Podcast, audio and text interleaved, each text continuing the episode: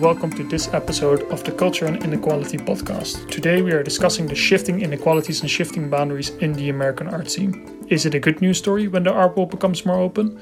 What are the implications of the inclusion of primitive arts in the Met? Does it lead to more equality in access and more equality of representation? And how did the elites maintain power in this process? Who are the heroes and who are the villains in this story? And why do we look at the arts when we are studying culture and power? In this episode, our colleagues across the pond, Jennifer, Lena, and Philippa Chong, address these questions in an interesting conversation. Philippa Chong is an assistant professor at McMaster University in Canada, and she specializes in how we define and evaluate worth, including in her forthcoming book on the politics of book reviewing called Inside the Critics Circle. You will also hear Jennifer Lena. She's an associate professor at Columbia University whose research focuses on understanding processes of classification, particularly the organizational and institutional conditions for the creation, modification, and or elimination of cultural categories. Chong and Lena are mostly discussing Lena's recent book called entitled Discriminating Tastes and the Expansion of the Arts, but they are also discussing an article by Chong. Enjoy the conversation. Welcome to this week's podcast. My name is Philippa Chong, and today I have the great privilege of speaking with Dr. Jennifer Lena. She is an associate professor of arts administration at Columbia University in New York City, and also the author of entitled Discriminating Tastes and the Expansion of the Arts. I'm very grateful to Philippa Chong for giving me the opportunity to talk to you about my work and for me to be in conversation with such an amazing scholar of classification and culture. So, just generally, just to get to know you a little bit more, uh, as a cultural sociologist, what are some of the questions or things that you find most interesting to study? So, as a cultural sociologist, what kinds of things are you just interested in about the social world?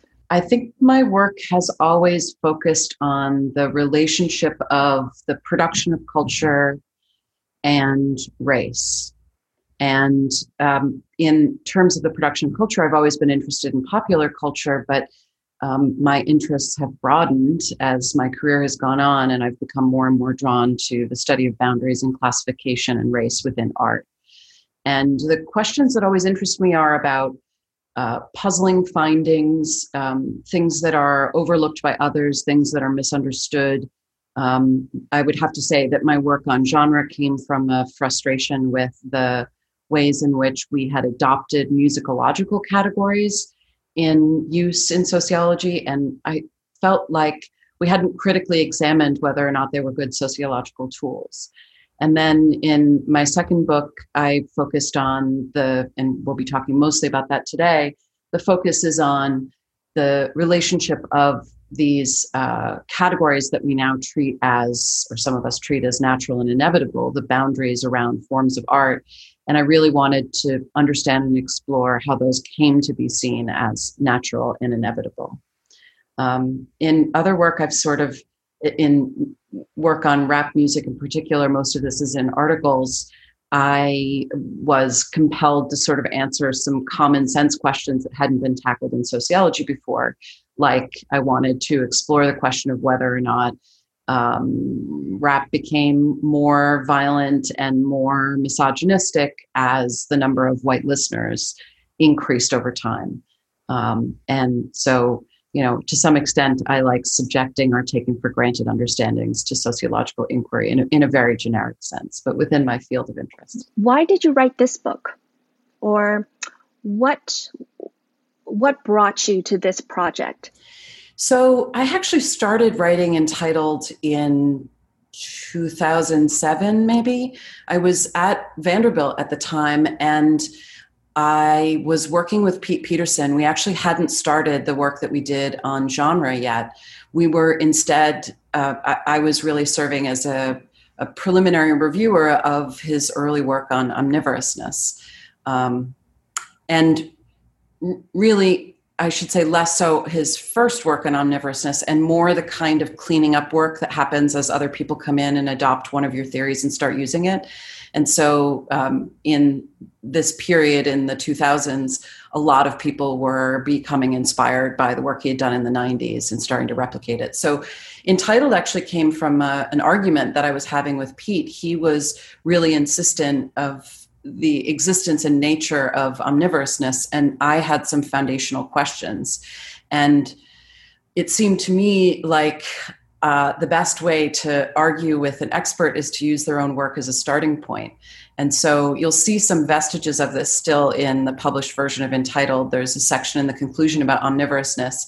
And in a way, that passage is the genesis of the book.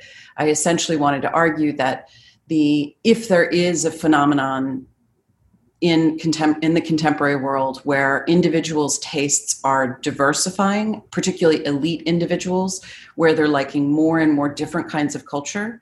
My argument was that in order to understand that, we had to return to production of culture first principles and look at the organizational and institutional processes that made that happen. If you look at Pete's early work, he, he explains that a, change as significant as the one that he documents must have its anchoring in changing practices and ideas. And yet, that had been left to the side as others had jumped in and utilized existing data sets and created new ones to try and just do the diagnostic task of figuring out if omnivorousness was present in different populations, and if so, what its characteristics were. So I started that work, and then Pete and I developed our music project, and I basically put entitled aside until Pete and I had written the article, and then uh, Pete passed away, and I wrote the book in the wake of that. And it was only then that I returned. And um, by then, there was this incredible work that Shyon Baumann and others have been doing on um, artistic legitimation. And that gave me a set of theoretical tools I really needed to be able to combine the work I was already doing with the advances I had made in my own thinking in the genre book about uh, communities and boundary setting. And um, it's just a happy accident those pieces came together in the right order to make the book happen as it did. So, students in this course are going to be assigned one chapter of your book, which talks about the Museum of Primitive Art and really how primitive art became legitimated as an art form. But of course, in the book, you also talk about really the establishment of American art and many other issues. So, for the benefit of our students who haven't been able to read the whole book yet, I wonder if you can just give them a bit of an overview about the story you tell and what you think are some of the main points that they should take out of it. So, this is a great question about about the larger argument. And um, I'm screen sharing so that you can see the single slide where I have tried in my book talks to explain the central purpose of the book. I argue that at the heart of the project is a question about American elites. How did they become sophisticated cosmopolitans while maintaining the myth of equal access to opportunity? So I hope that you can see in this question that I'm tagging a bunch of different literatures that are in a bunch of different fields. There are people in a lot of different disciplines writing about what cosmopolitanism is and what it means, its significance politically, socially, economically. Um, the sophistication word there is supposed to trigger you to think about arguments um, about cultural homology, about how your class and social position are meant to mirror your cultural tastes and the reverse. Um, and the myth of equal access to opportunity there is supposed to trigger your thinking about DEI, diversity, equity, and inclusion programs that dominate in the arts and in other fields, including education. And so, as a whole, the question here is about how elitism was maintained in 20th century America, even after it was, or how elites maintained their control in 20th century American art, even after elitism was looked at, uh, looked down at, no longer seen as an admirable trait.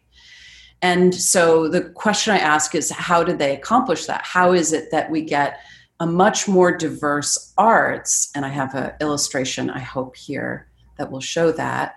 Um, we get a much more diverse arts so that in the first you know 100 years of the united states building its its formal arts programs its um, public arts and naming them and then creating organizations to house them and institutions to govern how they're run for the first 100 years we're focused on you know imitating what we see in Europe, creating a domestic ballet production system, uh, creating American operas, and then defining what an American opera is, what its content is, what its form is.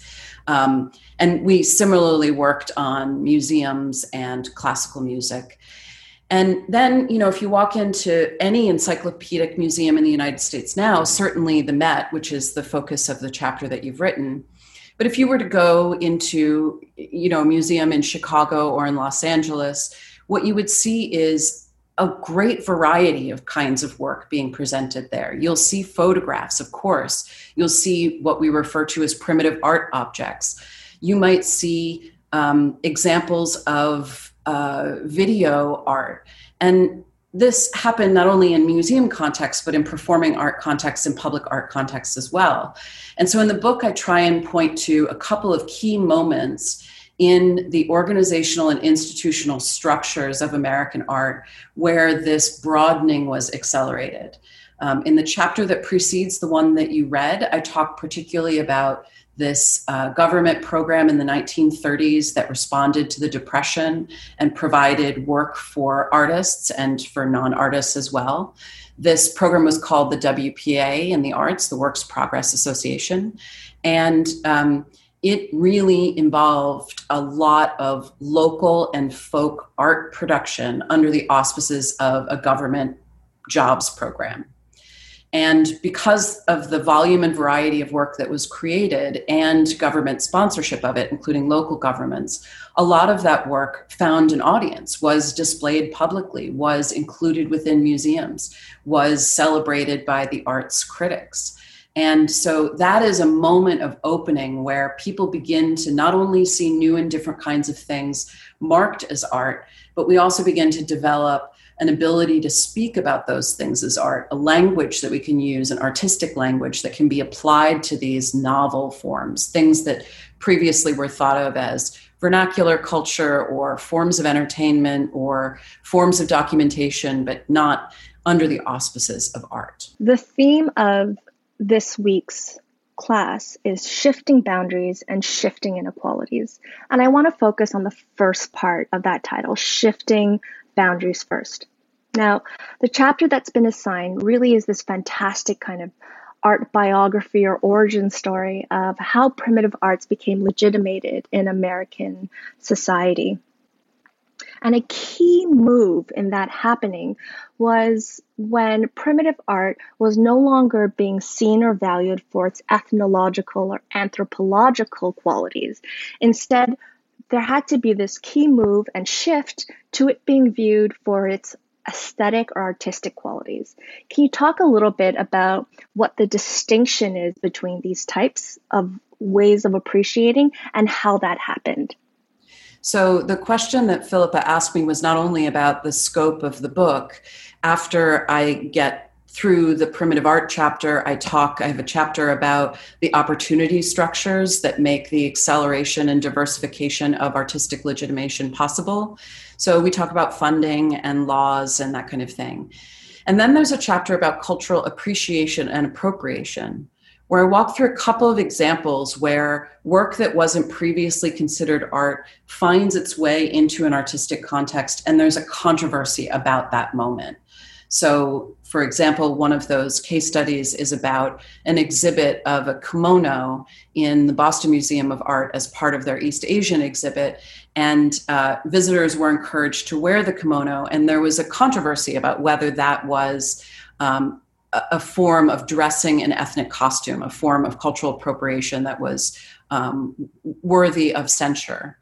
And each of the case studies are, are supposed to provoke a bunch of questions in readers about where the locus of power is. And so, one of the broader points of the book is that we can look at the, the rising number of female creators and non white creators who are housed in these cathedrals of culture as a sign of progress. And it is but we should equally be attentive to the expression of power that made those examples or exemplars possible and continue to block access for so many others. And so that politics of equality of access and equality of representation is one of the core features of the book, one of the core issues that I encourage readers to think about. I think part of what's fascinating about this chapter for me as someone who studied artistic legitimation is really the level of detail and all of the work that you see goes into creating um, something as artistically legitimate. And what's really interesting about the case presented here is the spatial element, the really obviously spatial manifestation of artistic legitimacy that happens from really these primitive art forms being picked up as kind of like touristy knickknacks on people's honeymoons, as you write about, and then it gets moved into the Museum of Primitive Art and then into the Met, which is where it really reaches its maturation as an art form. For those of us who are not from the United States, or for instance, I'm in Canada we've got people all over Europe, can you talk to us a little bit more about what the Met is and its significance in art, and in particularly in art in America. So, so this one's really easy because the chances that non-Americans have been to the Met is very high. It is one of the world's most visited museums. Um, about 9,000, I'm sorry, 9 million people in any of the most recent years, of course, COVID accepted, have visited the Met. It is an encyclopedic museum which is to say that its mission is dedicated to presenting the art of the world. So, like many major museums, it is a large physical structure, and uh, that physical structure is divided into collections. Those collections roughly correspond to areas of the globe. Uh, sometimes as specific as countries, sometimes uh, things that span nation states, and sometimes uh, much uh, broader categories like entire continents. And then, um, with respect to the European art that's included, there can be entire collections dedicated to specific movements like Impressionism. So, in that sense, it should look familiar if you've been to an encyclopedic museum in any country. It should look very familiar to you in that sense. Also, probably similar to your local encyclopedic museum, the Met is located in a very large and imposing building, white marble exterior with a large set of stairs, very um, physically imposing building. It gives the sense that you are walking into a, a government building, a ministry. Um, it certainly can't be confused with a, with a private home. And in terms of its significance in the American arts, I mean, it is, uh, you know, there are reasonable disagreements about these things, but these are uh, battles that people fight in service of their own connection to them rather than objective fights. That there are fights over whether it's the most important museum in America, and there are obviously people who would disagree with this claim, but I think that is fairly safe to say it is the most influential single museum in the United States in terms of establishing the character and nature of American art and how American art is connected to global art. So it is very big, very important. The other thing to say for sociologists is that it's a place where, in part because of its size, in part because of its uh, very good and sound administration over the last centuries. It's ample support from the city of New York, from the state of New York, and from the federal government, in addition to private donors and foundations. It has been able to engage in really innovative uh, administrative practices.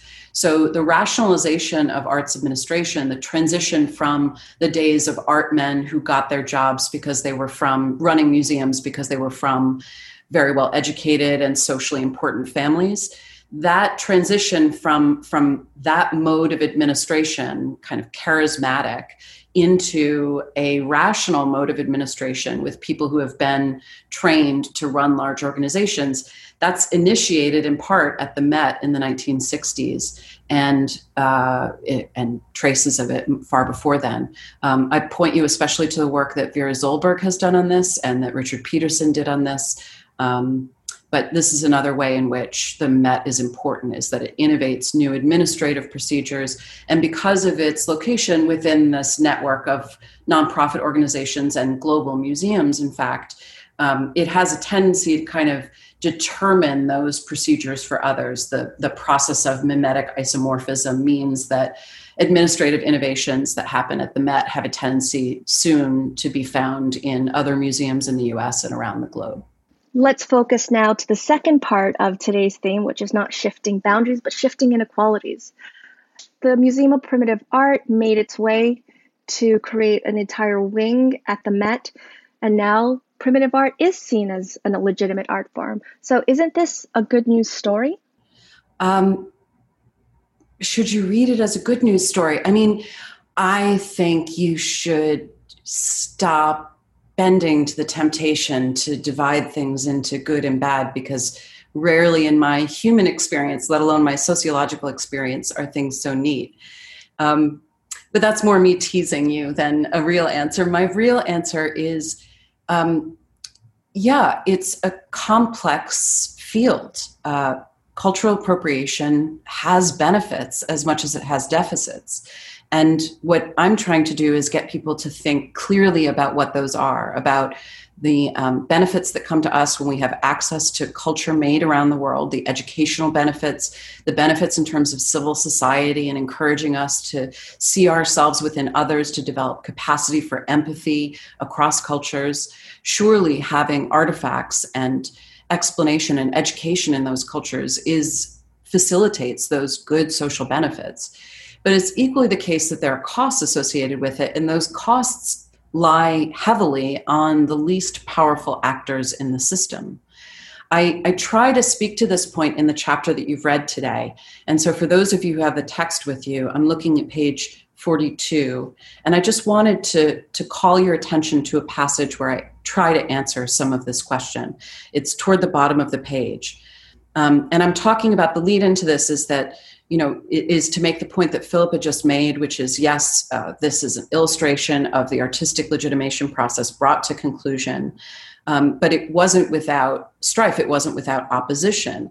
The progressive administrators, and Rockefeller is awkwardly within those, because I think progressive here has to be a very generous term, um, but he faced opposition. So I write in this chapter that we witness such resistance to the Rockefeller collection, which makes it a good case study for a more thorough investigation of the processes of artistic legitimation in the second half of the 20th century. By the way, I make the point that the artistic legitimation process in the first half of the 20th century has some markedly different features. So, to continue, Moreover, the reputational entrepreneurship of Rockefeller illuminates a complexity we will observe in most struggles toward the expansion of the arts. On the one hand, Rockefeller's ability to appreciate non Western art made it possible for others in the art world to view these works as more than anthropological artifacts or curiosities, to see them as art. On the other hand, these objects were removed from their sites of production and early circulation and left in the care of American curators and tastemakers to make of them what they will. In Rockefeller's case, he leveraged them to produce capital he used in a struggle with other collectors, and museum administrators. I'm self consciously invoking Bourdieu's language there. What he did not do is redistribute those resources toward living artists or register much hesitation about moving those objects to New York. Nor did he have to acknowledge the labor done by earlier advocates of those arts in Black internationalist movements. Thus, this case study widens our view of the cultural and economic politics of artistic legitimation and finally, it provides an opportunity to explore how culturally voracious elites used their cosmopolitan, cosmopolitan orientations to engage in processes of artistic legitimation. So the people who, you know, there are select creators who are still living and seek some and receive some benefit from being incorporated into the arts, but the lion's share of creators do not. And our understanding of their cultures is partial and limited because of the selection decisions of those Western curators and collectors who decide what is garbage and what is potentially art. And so the very explanation of what counts as art in other cultures can be done fait accompli by white or simply Western uh, curators, adopters, and so forth. So this imbalance is really important to pay attention to if you are in the position of wanting to defend encyclopedic museums as a site for developing empathy, understanding, and an internationalist perspective.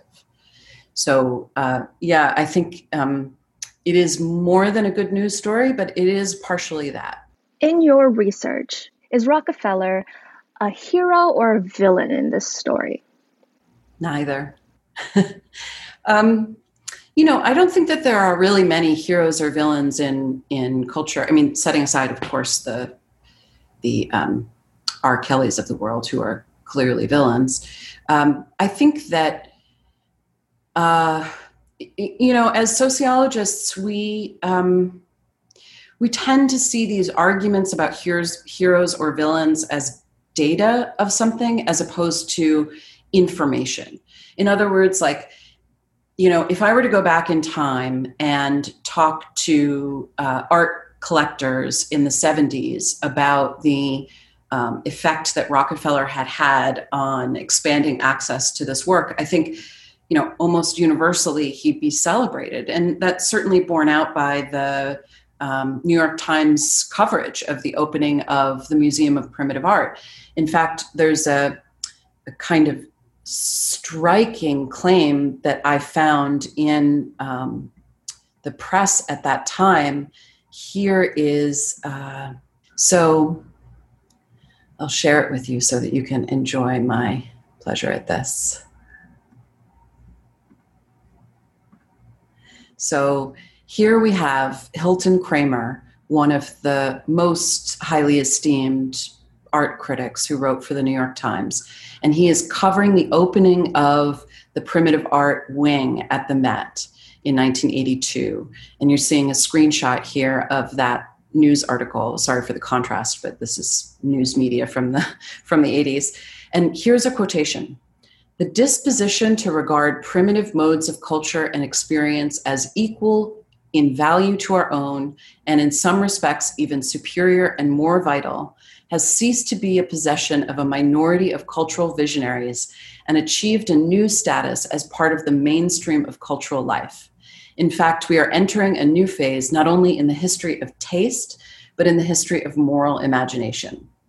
Now, I hope that I don't have to explain how incredibly racist that, that is. Um, you know, this notion that um, the, the Met show is a demonstration of equality is a distortion of fact that is so serious it should be described as a lie. And then to suggest that viewers of that exhibit were thinking of this art as equal to our own is also a, a very serious distortion of the facts on the ground.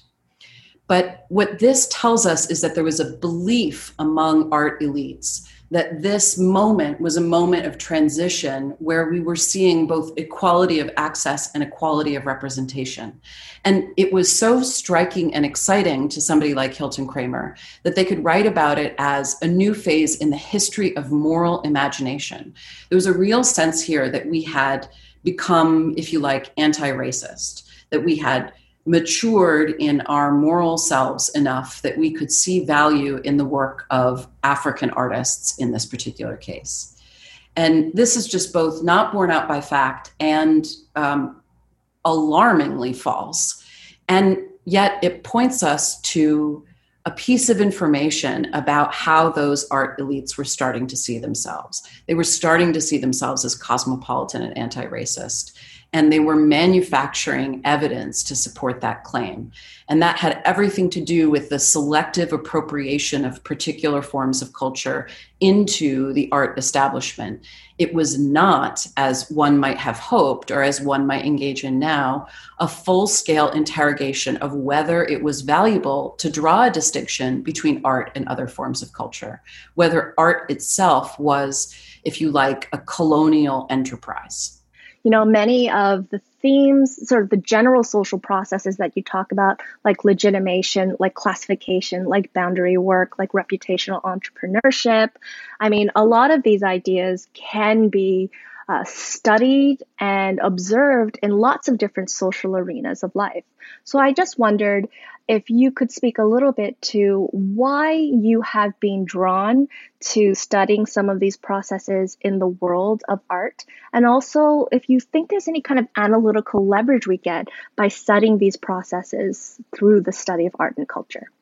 Great. So, I mean, I studied the world of art and culture because that's my training and my personal interests, but I'm, I'm also capable of, you know, thinking analytically and strategically as a sociologist. And so, even had I considered other options, I still would make an argument that um, looking at these processes of classification within art worlds is um, really beneficial. And, and maybe I would argue that it's more tractable kind of problem than looking at it in other fields. And there are a couple of reasons why I think that. One is that it's highly structured and regulated. And so the perturbations in the environment, the challenges that are made to authority, the introduction of new modes of thinking, the invention of new categories, they're exceptionally well documented and um, vibrantly debated amongst a small enough group that you can actually kind of capture that whole process. So I think this, in terms of data and uh, research design, make it an excellent place. A second reason I think it's important is because it is um, often treated as if the, the art world is often treated as if it is beyond um, beyond reasoning, beyond questioning, that it is um, a kind of stable and unchanging feature of our environment. And one of the things that I really want people to get from this book is a sense of how dynamic culture is, how dynamic art is, how much definitions of what count as art have changed, and how quickly those changes have taken place. I think sometimes we're so embedded in the present moment that we forget to kind of step back. I think about this with women voting in the United States all the time. It's really only you know two generations maybe three in your family since the women in your family couldn't vote in the united states. We there's a recency effect where ev- everything recent seems like it's the entirety of our history. It, it impacts our critical views of art as well. So one of the things i think um, emerges from taking that perspective to art is a, a, quick recognition that there has always been a dynamic at play, a, um, a, a mutually beneficial or uh, at least interrelated um, dynamic between non art and art, between vernacular culture, folk culture, entertainment, and whatever is described as art at that time. We we have a false impression, I think, that there's a very strict boundary between them. And what I hope the book shows is that there's constantly exchanges between these things. And there are just moments where more goes across the transom and moments where things are more blocked. So I think um, the arts gives us a really great moment to explore um, questions about the dynamism of categories and about taken for granted categories and um, and about the expression of power in a highly regulated system and the ways in which um, power uses bureaucracy to service its own ends. I think it's also a place in which the um, the the the community represents itself to itself and it's always seemed to me like we underestimate the extent to which art objects are representations of social life. So I mean this in the sense of like represent, representational painting obviously shows you what a culture looked like to itself.